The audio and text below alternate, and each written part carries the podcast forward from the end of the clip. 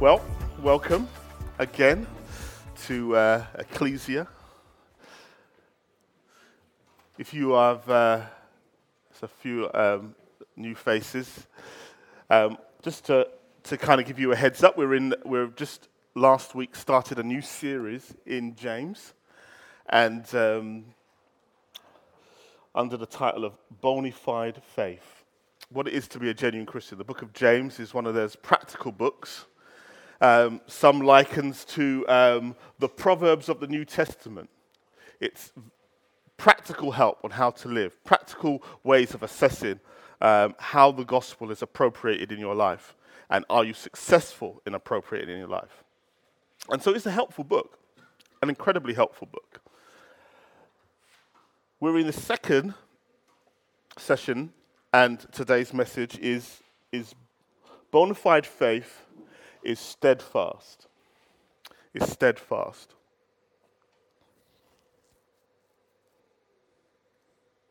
Let's pray before we touch on anything. Father, thank you for bringing us here today, this point, Lord. Father, thank you that whoever we are, whatever is going on in our life right now, Lord, we know that you, your Spirit, has spoken, will speak, Lord, and is speaking now into our lives. And we, we thank you for that. We thank you, Lord God, it's not just merely the reading of your word, but the active engagement of the Spirit in our hearts, Lord, that helps us to understand it and appropriate it into our lives. Help us all, Lord, and myself included, Lord, as I take us through James today, Lord, that we will be able to comprehend what it is you would have to say to us right now. Lord, help us to look deep, Lord. Help us to self assess. Help us, Lord, to pay attention to what you are saying to us. In Jesus' name. Amen. So, where are you in life right now? And I ask that genuinely. I mean, not that you should all respond right now, but where are you in life right now? Are you, uh, is life been pretty good? I mean, you know, no drama the last few weeks, last few months, last few hours. This sermon is for you to put you on alert about what lies ahead.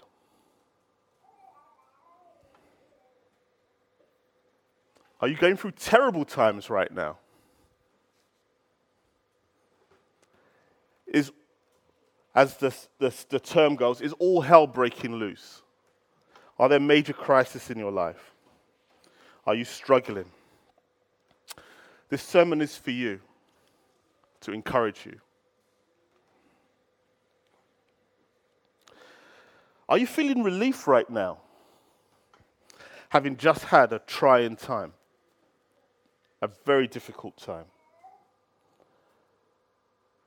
Though the pain seems to be fading, it still feels quite fresh. But yet you know the worst is over. This sermon is also for you to help you reevaluate how you did in that time, if you have actually gained anything from that time. Last week we were talking about trials. And we're continuing that same theme in James, where James now takes that a step further. Last week we looked at the external dimensions of trials. In a sense, the part which God is sovereign over. The external aspect of trials is circumstances, difficult relationships, bereavements, health issues, financial crisis, tragic events of all kinds. These are external aspects and they are called trials. And God allows them because they're helpful. And it's the state of the world in which we live in, where the free will of people means that certain things happen and death reigns. But we now move to the internal battle. So there's all these things happening outside of us, but then there are issues that now, at the same time, are working against us, it seems, internally. And this is the part where, as you will see through our text, James is saying that God is not sovereign over. The act of the will is what we are actually doing, how we are responding to the trials. And this is what we call temptations. So the internal struggle is not a denial of God's sovereignty, it's just a, a reiteration, a, a restating of the fact that God has not made us into robots. That way, we just do not respond because He's making the inputs and making us do whatever He wants. This is the part where we have our responsibility. And this is what James wants to highlight. So we are moving from the external issues to the internal battles, the temptations. Let's read through the text. It's a short one, and um, if we can put that up, for those of you who don't have a Bible, it'll be good to follow, but even better, it'll be good to hear. Blessed is the man who remains. Sorry, I'm reading from the ESV as well. So just in case you go, oh, it's not the exact same wordings, it's the ESV I'm reading from. So from James 1, verse 12 to 18. That will be helpful as well, wouldn't it? Okay, if you're there, I'm going to read. Blessed is the man who remains steadfast under trial, for when he has stood the test, he will receive the crown of life which God has promised to those who love him. Let no one say when he is tempted, I am being tempted by God. For God cannot be tempted with evil, and he himself tempts no one. But each person is tempted when he is lured and enticed by his own desires. Then, desire, when it has conceived, gives birth to sin. Sin and sin, when it is fully grown, brings forth death. Do not be deceived, my beloved brothers. Every good gift and every perfect gift is from above, coming down from the Father of lights, with whom there is no variation or shadow due to change. Of his own will he brought us he brought us forth by the word of truth that we should be a kind of first fruits of his creatures. So there's our text. So, what does it mean? I'm going to walk us through verse by verse, if that's helpful, and maybe gain a bit of insight into what this internal struggle looks like.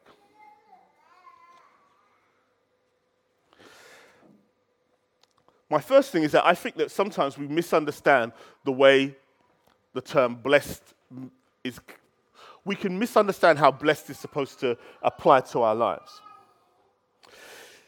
What I think we tend to take is the general meaning of being blessed and make that basically the general state of what it is to be a Christian.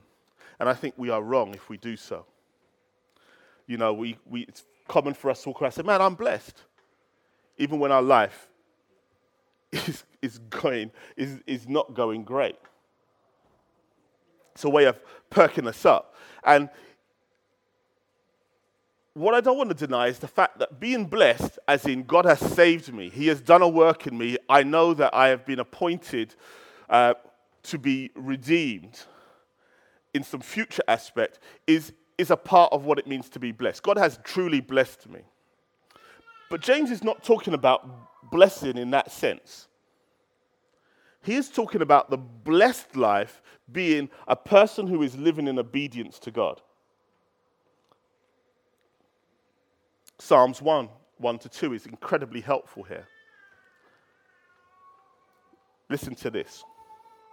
Blessed is the man who walks not in the counsel of the wicked, nor stands in the way of sinners, nor sits in the seat of scoffers, but his delight is in the law of the Lord, and on his law he meditates day and night. Reading that, we might say that we are blessed in the general sense, in the first instance of how I said what it means to be blessed. We might also say, yeah, I'm blessed. God has really done a work in my life. I know that I have been saved. But how often, when we are asked, are we blessed in this second sense, can we genuinely put our hands up and say, yeah, that's me? I'm the Psalms 1 man. I'm the Psalms 1 woman. I'm walking. I'm not sitting in amongst people who I shouldn't be sitting with and enjoying their jokes. I'm not standing with sinners, endorsing them and making them feel comfortable with their life. I'm reading my Bible regularly and, and meditating on it. It's what motivates me. Blessed in that sense is not necessarily the same way in which we would say, I am actually living the blessed life. It's a very different meaning.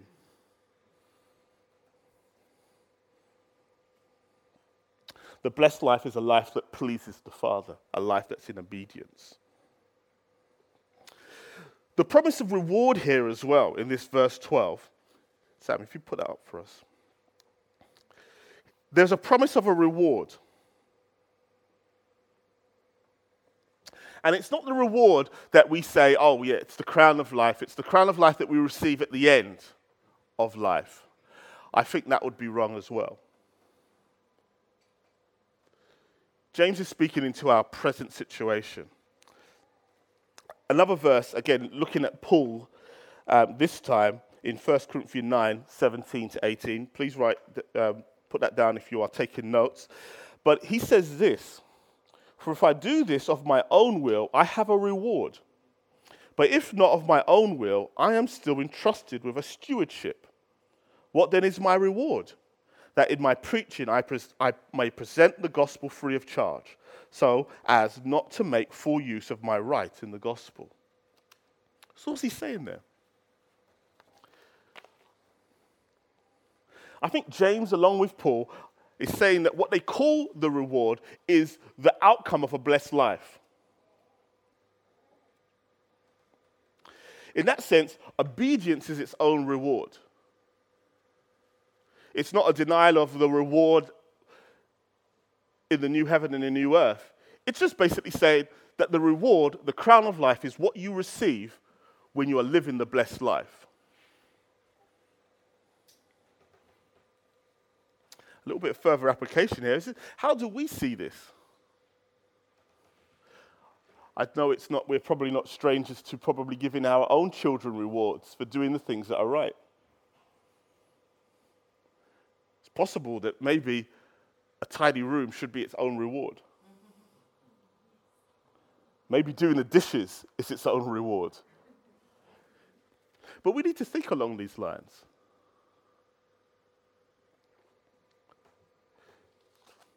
Are we telling people that it's only worth doing these things if we see, receive something financially back?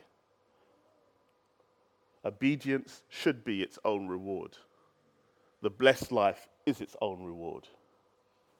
And this is what he's saying. Paul says, if I do this, if I preach the gospel, that's a blessing. It's a blessing. So, verse 13 let no one say when he is tempted, I am tempted by God, for God cannot be tempted. This is a big statement, isn't it? And we ought to commit it to our hearts. It should be a memory text, but not a memory text as in something that we kind of just put out there and say, oh, yeah, I know. But something that we actually record in our heart and say, I know that God is good. We live in a time where it's, you know, specifically in the UK, in this time where people are incredibly dismissive of God because of the evil they see around them. If God is good, why is there so much evil? It's, a, it's, it's the basic response. But how often is that statement said whilst they overlook their own evil? While they overlook the evil of companies? and the evil of governments and put the blame on God.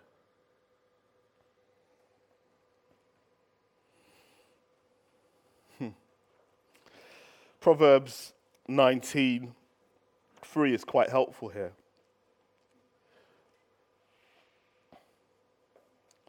Let me just turn to that. When a man's folly brings his way to ruin, his heart rages against God. You see how James and, and Proverbs marry up so well?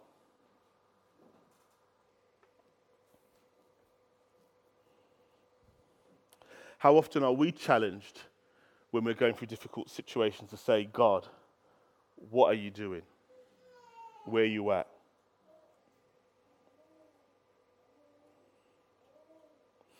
How often do we lay down the gauntlet to Him and say, if you are good, remove this pain now?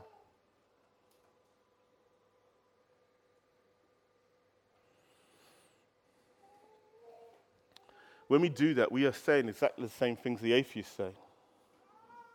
I can only believe in a good God.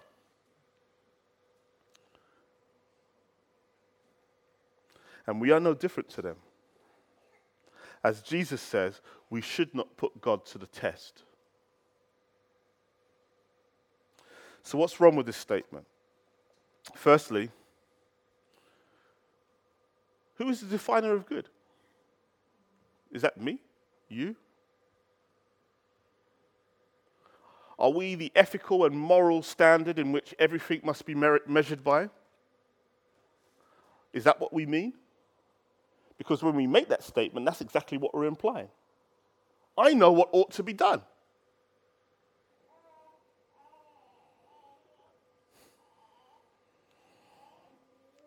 Is God no longer the expert? The next problem I see here is the one of what I call a temporal one. Over time, things look different, don't they? and what we might see in a very early stage and looks very evil and looks very actually meaningless is not necessarily how it will be if time is allowed to pass.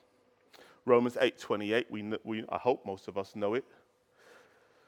And it says, We know, and we know, that for those who love God, all things work together for good, for those who are called according to his purpose. Do we know this, though? It starts off, and we know.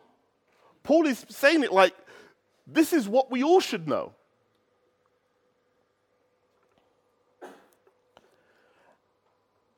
The other thing I wanted to highlight in that particular verse is all things. What does all things mean? All things, doesn't it? The good, the bad, the senseless, the meaningless, and all the things that transcend our finite minds.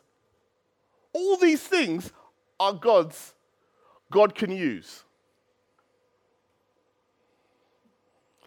God is shaping us into the image of His Son, and all these things are good for Him to do so in our lives.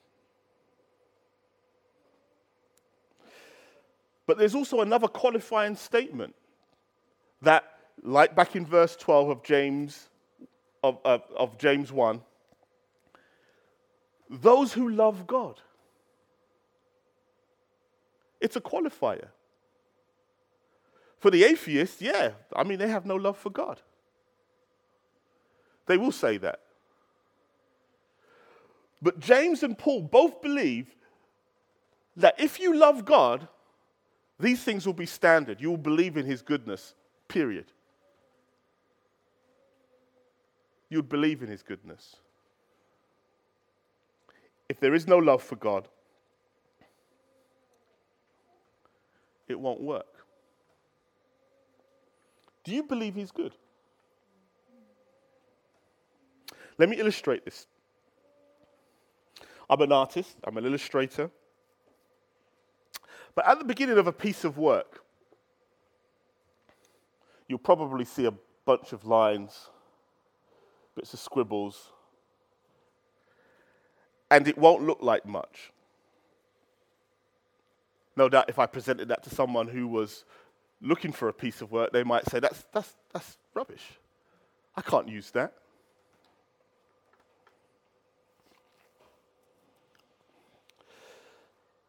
But give it a day, it looked very different.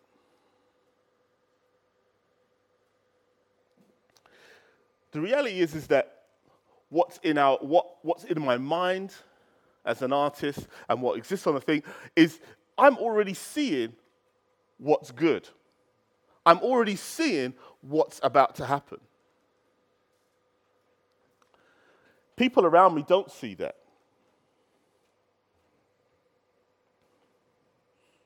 Let me extend this illustration to, to cooking. My wife's a baker.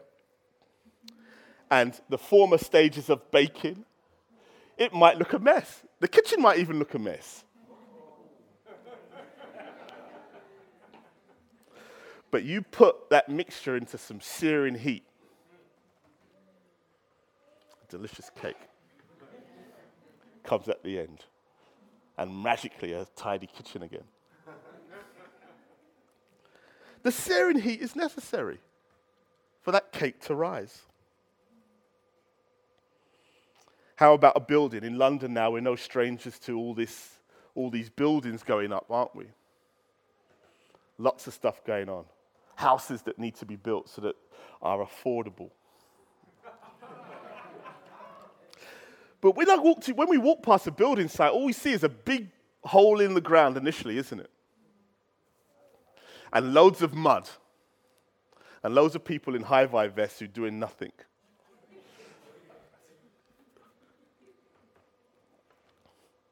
But come a year later, or a year or so later,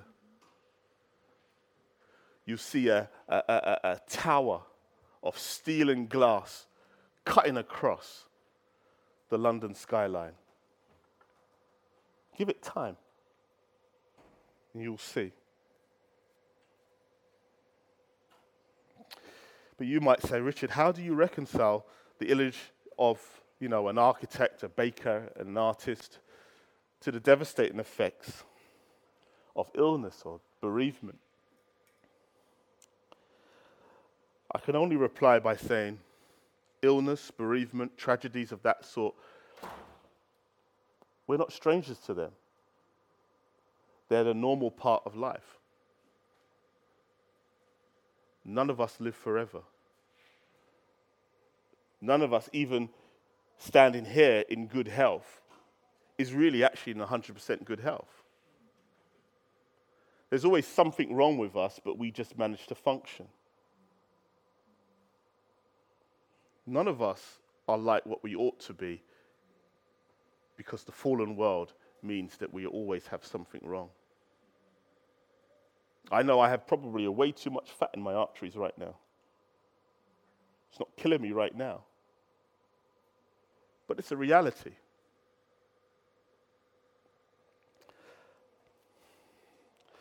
In a fallen world, none of us are perfect.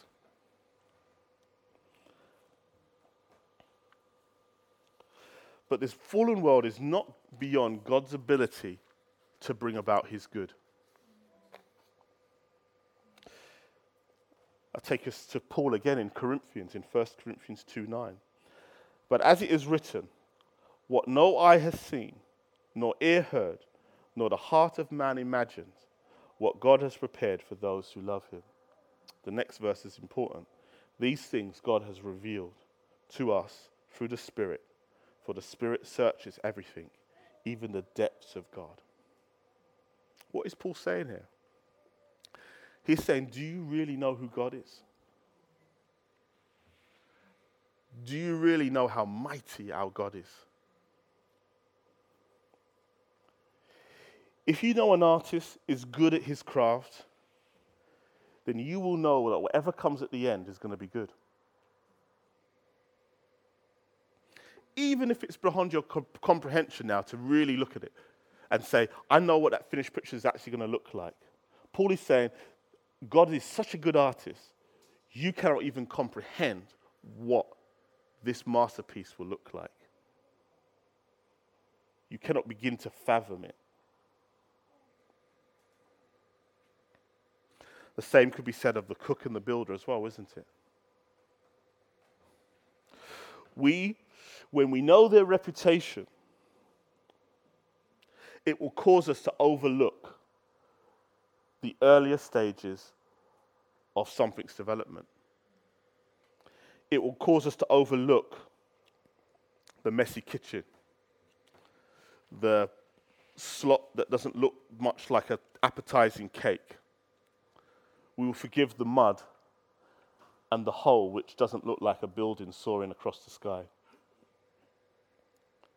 We know that the finished product will look good.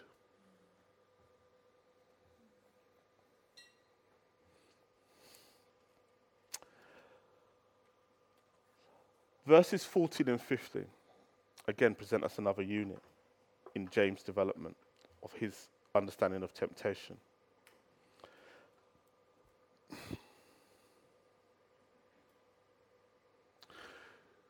James corrects us initially by saying that is a faulty assumption to believe that God is the author of our ills, our ill, and, our ev- and the evil that's going on in our lives. And again, squarely puts it at our, our, rightly at our own feet. As I said to you in Proverbs, showed you in Proverbs 19:3, again, our own actions sometimes. And sometimes we need to look a little bit harder to see how things are our own fault, don't we? It looks like it's somebody else's, but reality is that when we look at it, it's really our fault. But how does this happen? We look past our own contributions, obviously. But he says our di- desires are ultimately what make trials testing. Our desires. So there's a point where you're going in, and, and a testing time basically means there are, there's normally a way in which you can make it easier for yourself. Lift the burden off ourselves. And that's where the temptation comes. And it comes from our own desires our desire for comfort, our desire for power, our desire for control. These desires basically become ways in which we want to bring the situation under our control.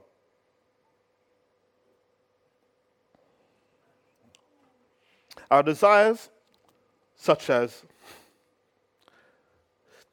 our desires, are not bad in and of themselves. Let's get that straight right now. But there is a thin line between a healthy desire and a bad desire. There's a thin line between a healthy appetite and gluttony. And you know something? It's probably the thin line between a, the, a healthy appetite and gluttony is probably one grain of rice, isn't it? More than you really need. If you had to put it down like that, do I really need that extra bit? In whatever it is in life, do I really need that extra pound? Do I really need that, that, that extra friend? Our gluttony for more There's a thin line between righteous anger and wrath. We will come to this later on in James's um, letter. And there is a thin line between love and lust.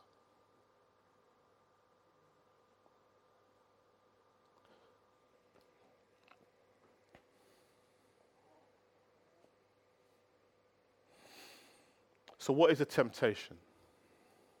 It is desire for a short term gain that has long term consequences. The nature of a trial is that it's a short term setback with the potential for having long term gain.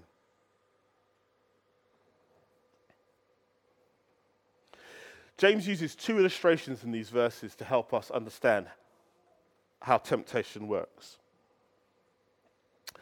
Most of us are probably unfamiliar with the whole nature of hunting and fishing, but this is what he uses the analogy of hunting and fishing.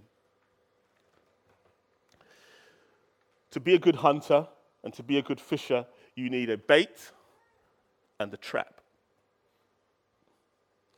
The better the bait, the better the prey you're going to attract. But the trap has to be something that's concealed. The better it's concealed, the better it's, tra- it's a trap. So, hence, people put loads of foliage over things so that no one would see it. Or basically, a fish, if you're under the water, will not see the net and the big box waiting for it at the end. But to be a good hunter, you basically need a bait in the trap. This is what he's saying. And so, what is, so then we are finally, in, so we, can't, we cannot see what we are finally ensnared by. We see a short term gain. Look at that. That looks really great. I go for it. Bam! Long term consequences. Now, I have no more power over my life.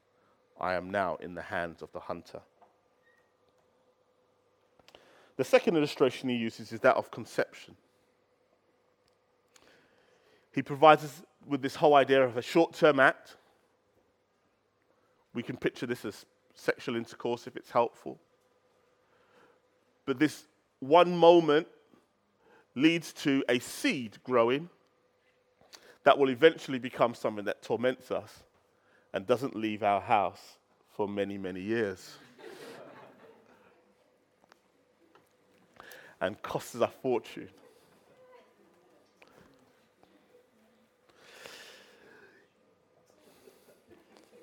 Children are good, don't worry about it.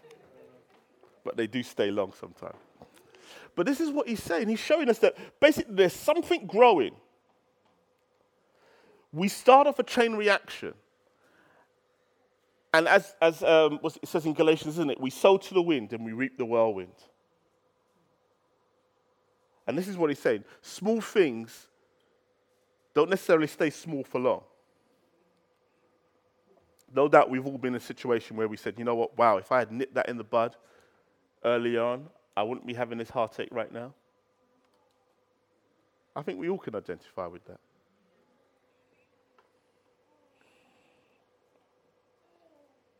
The potential blind spot for us is to misinterpret errant desires as genuine ones. Therefore, our sins are concealed as legitimate parts of our personality. Hence, we, we, we, we live in a world where, where we can easily do away with the whole idea of sin. I mean, you know, it's not as bad as, I mean, we say things like it's not as bad as it looks. You know, we've created things like white lines. It's just a little something on the side. These ways, these ways in which we conceal and we justify our gluttony, our want for more, by smoothing it over. I mean, how many d- diets have failed because we believe it is beyond our natural abilities or our natural requirements? I mean, this is, we, we look and we say, this is, this is ridiculous. No one can live like this. I, I mean, I was, I was watching one of these diet shows, and I, and I have to admit, looking at what these guys do, I said, man, I couldn't live on that. And, but it's true. We can easily pass over something that's helpful by saying, no, it's, it's, that's, that's not normal. That's, that's, what, that's what really dedicated people, people who are um, not quite right, can do. But how about lust? Masking as love. Do you really like them for who they are? Do they really have a great personality?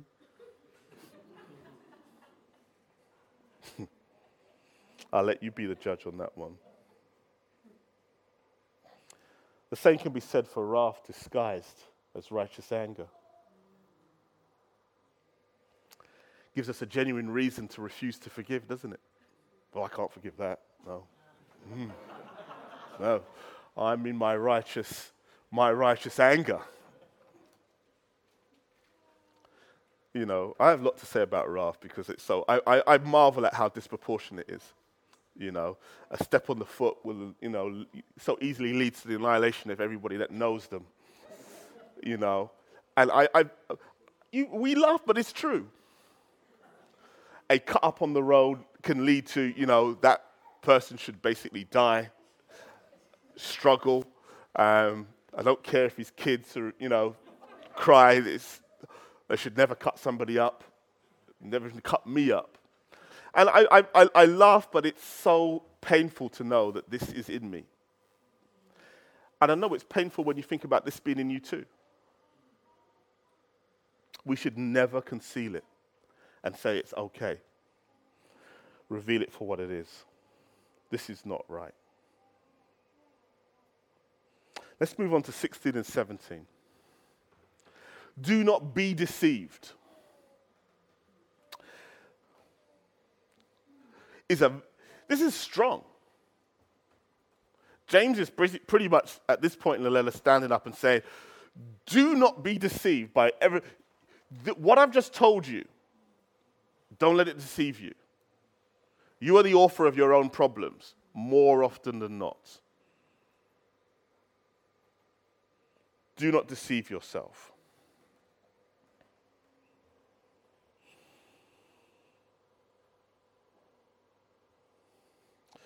You know, when it comes to desires, He has given us good and pure desires, hasn't He? As we've just been talking about, you know, biologically, we have, we have appetites that remind us to keep our bodies, bodies nourished. Psychologically, we, we have an appetite for beauty and harmony so that we can enjoy the things God has put around us.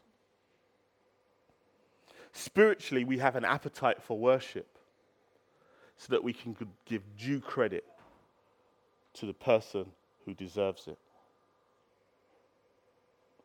But we know all these appetites have the potential to be abused and go errant.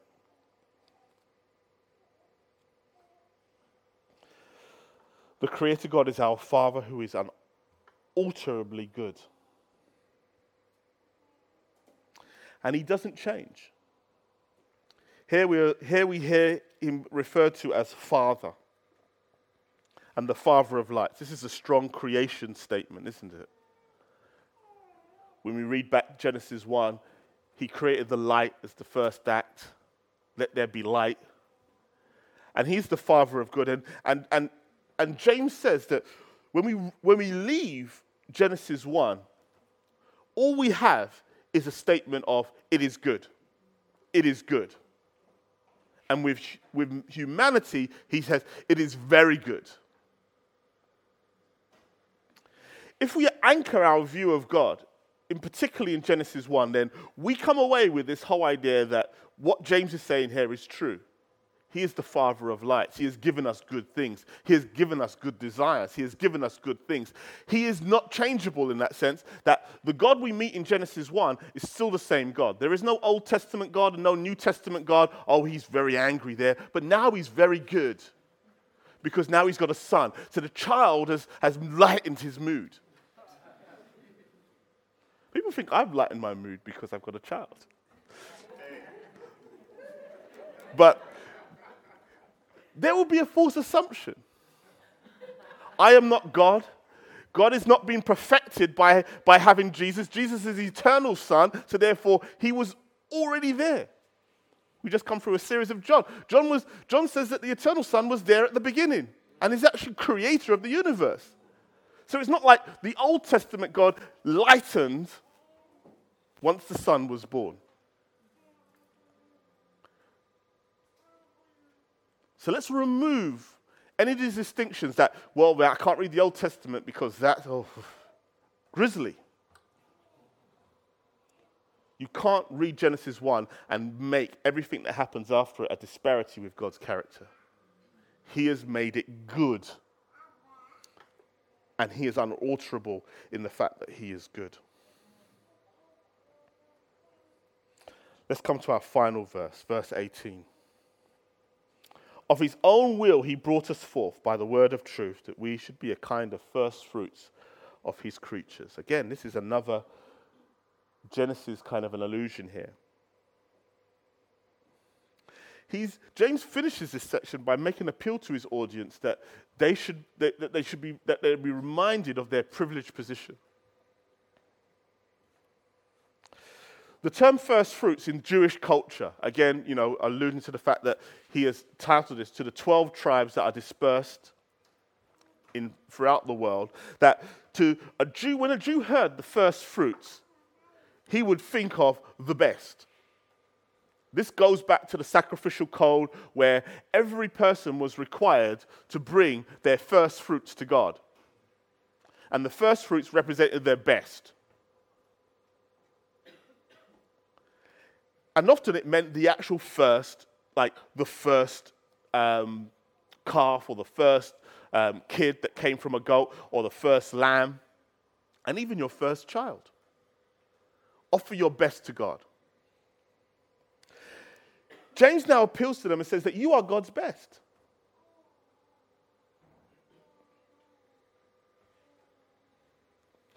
But what does this mean? I think there's three ways you can interpret this. It could mean humanity as a whole. Is he saying that humanity is God's first fruit? You know, as I said, at the end of creating Adam and Eve, he said, This is good, it's very good. Or is this the nation of Israel? Were they the first fruits, the first name, the first, the first people that God put his name over? Or is it the church comprising both Gentiles and Jews? I believe the first idea of it being humanity is, is ruled out simply because they are born of the truth. And one of the things we realize about the world we live in, not everybody follows the truth. And so I think verse 18, this first section, disqualifies the interpretation that this is the whole of humanity. The second one of Israel is a bit more attractive. But does James hold that the Jews nationally are still the first fruit? They're still the best? Because not all of them are obedient. This is what Paul says again in his letter to the Romans. He says, They are Israelites, and to them belong the adoption. This is reading from chapter 4 in chapter 9, sorry, verse 4. They are Israelites, and to them belong the adoption, the glory, the covenants, the giving of the law, worship, and the promises. To them belong the patriarchs, and from their race, according to the flesh, is the Christ, who is God over all, blessed forever. Amen. But it is not as though the word of God, but it is not as though the word of God has failed, for not all who are descended from Israel belong to Israel. So Paul believes that Israel is blessed, but not necessarily all Israel is Israel. That they are God, not all Israel are God's quote unquote chosen people. So I come to my third one, and I believe this one fits a bit better. It must say that the dispersion is not bad because obviously they were believing Jews at this time. But it even it, but it holds, however, to the fact that it means it does it definitely includes both Jews who believe and Gentiles who believe, who have been adopted and are chosen as God's people. But what does final appeal mean? It means that those who are born both physically and spiritually are God's best. If that is you today, you are God's best. You are his first fruits. A city set on a hill, a light to the nations, a light to our community, a light to our families.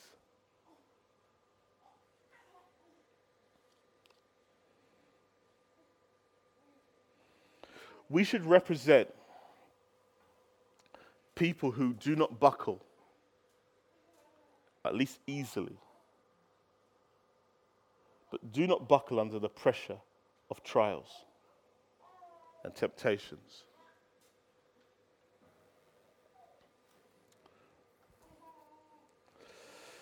God has nothing better to use than you. You are the first fruits.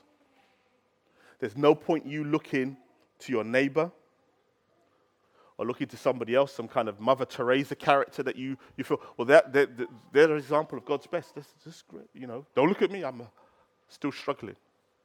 God's not finished with me yet, type of mentality. I came across this proverb years ago when we went through it in um, our weekly meeting. I, I, I, I found it tough, but I think that it's in the Bible because it ought to be there. And I want it to be an encouragement, especially if you're going through a hard time right now.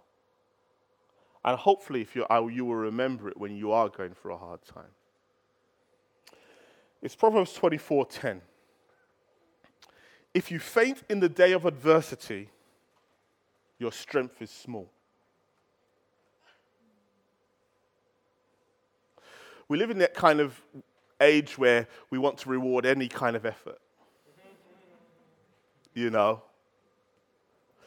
I, I, I, was a big PE guy, and you know, I would never, I would, I, you know, I wouldn't want somebody who barely showed up for PE to get a reward the same as that, who would always be there and put every effort in, because you don't, because you're you're a winner too. No, you're not. You never showed up. But we live in that kind of age where we want to, we want everybody to be the same. And though we are all equal as, as human beings, we are not all equal in ability. Proverbs 24:10 reminds us that if you fail, you failed. I want you to be, I really want us to think about that because, like I said, I struggled with this. Is, this is the first time I've mentioned it since I dealt with it years ago. There's no point saying, I'm still a winner. You're not. I'll get it next time. Today is the day of your trial. If it's today, do not fail. Bona fide faith is steadfast. If you are not standing in the midst of tough times, if you are given into temptations, you are not bona fide in your faith. That's the statement. This is what James is saying. It's practical. And the problems with our quote unquote PC age is that we are no longer practical. You are God's best if you're a believer. You are the light that He is using to tell the world He is alive and well in His people.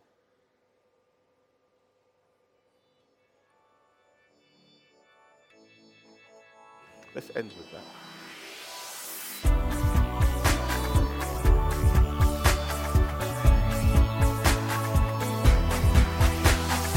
Join us next time for more of God's truth to transform your reality.